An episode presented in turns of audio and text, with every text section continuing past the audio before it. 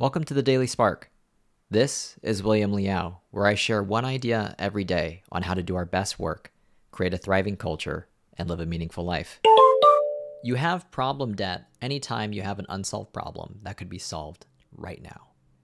And like debt, problems left unsolved over a period of time begin to incur interest in the form of unnecessary fixed costs, unmet goals, and headaches. The bigger the problem, the greater the interest. The higher the fixed costs, the more unmet goals, the bigger the headaches. So, why then would anybody sabotage themselves and take on problem debt?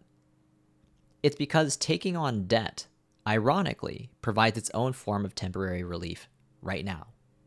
You get to deal with the problem later, you get to worry about it later.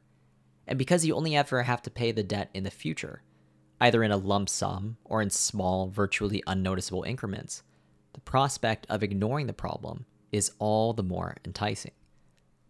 In fact, choosing whether or not to take on problem debt is a constant battle between your present self, who seeks quick, albeit temporary relief from the problem, and your future self, who seeks the kind of relief that can only become possible when problems are truly solved.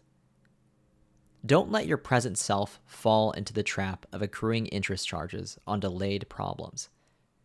Given enough time, the relief from solving a problem will almost always outweigh the temporary relief you get from ignoring it. Remember this and solve the problems you can now. Your future self will thank you, and perhaps your present self can feel good about it.